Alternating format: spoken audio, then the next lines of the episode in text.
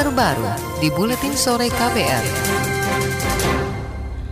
Saudara Undang-Undang tentang Komisi Pemberantasan Korupsi hingga kini tak kunjung ditandatangani Presiden Joko Widodo. Padahal belet itu sudah disahkan DPR dua pekan lalu. Istana Kepresidenan menyebut alasan mengapa aturan itu tak kunjung diparaf yakni lantaran terdapat salah ketik atau typo. Namun Menteri Sekretaris Negara Pratikno tak merinci jumlah dan pasal yang salah ketik tersebut. Dia mengklaim istana langsung mengembalikan naskah Undang-Undang KPK tersebut pada DPR untuk diperbaiki.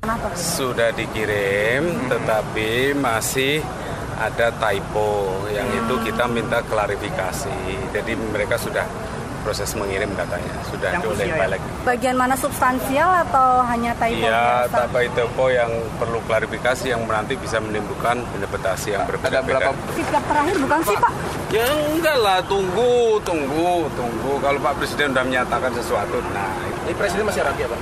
Pratikno memperkirakan Badan Legislasi DPR sudah memperbaiki semua salah ketik pada Undang-Undang KPK, namun dia belum melihat hasil perbaikan pada belet tersebut. Pratikno enggan merespon pertanyaan soal desakan publik agar Jokowi menerbitkan peraturan pemerintah pengganti Undang-Undang Perpu untuk membatalkan Undang-Undang KPK. Menurutnya keputusan penerbitan sangat tergantung pada sikap politik Jokowi, meski dia juga sedang menyiapkan draft Perpu tersebut. Sekretaris Jenderal DPR RI menyatakan telah menerima kiriman naskah revisi Undang-Undang KPK dari pemerintah. Sekretaris Jenderal DPR Indra Iskandar mengungkapkan naskah Undang-Undang KPK akan diperbaiki lantaran terdapat kesalahan penulisan di dalamnya. Kalau dari DPR gimana Pak sudah menerima? Sudah, sudah, sudah. Sekretaris Jenderal DPR RI Indra Iskandar enggan merespons ketika dimintai konfirmasi lebih, lanjut soal versi asli risalah rapat dan pihak yang berhak mengoreksi kesalahan penulisan. Ia juga tak menjelaskan kapan naskah undang-undang itu dikirim ke pimpinan DPR. Lembaga Pemantau Korupsi di Indonesia ICW menilai adanya kesalahan penulisan di Undang-Undang KPK adalah alasan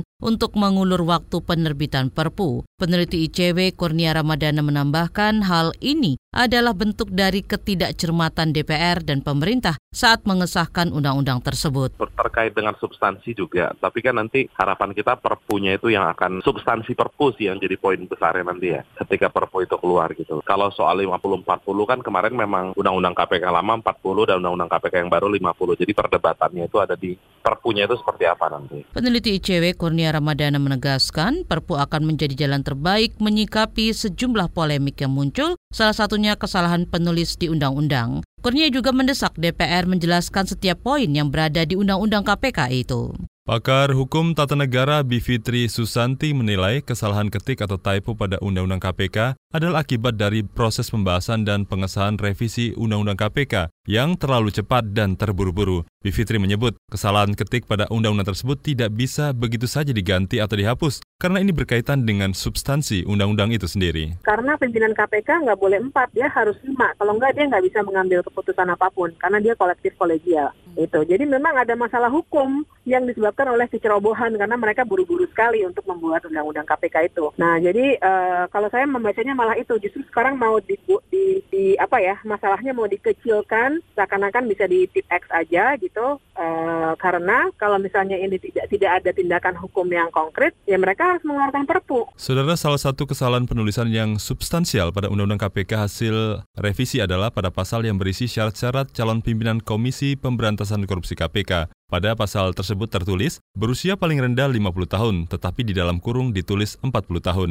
Menurutnya, jika kesalahan ini tak segera direvisi sebelum pelantikan pimpinan KPK terpilih, maka Nurul Gufron tak bisa dilantik, sebab ia baru berusia 45 tahun. Bivitri menegaskan satu-satunya cara memperbaikinya adalah dengan menerbitkan perpu. Saudara kita berolahraga sejenak bersama Arimba Odeswara.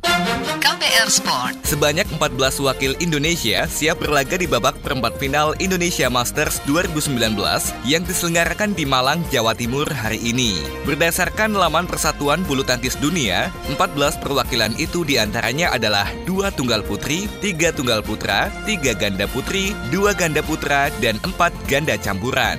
Di sektor tunggal putri, dua wakil Indonesia yang akan tampil adalah Roseli Hartawan melawan Aurum Octavia. Selanjutnya sektor tunggal putra, di antaranya Wisnu Yuri Prasetyo dan Vicky Anggra Saputra yang akan menghadapi rekannya Iksan Leonardo Immanuel Rumbai. Indonesia juga bakal berlaga di sektor ganda putra, yakni Kenas Adi Haryanto, Rian Agung Saputro yang akan bertemu dengan rekan satu timnya, Berry Anggriawan Hardianto.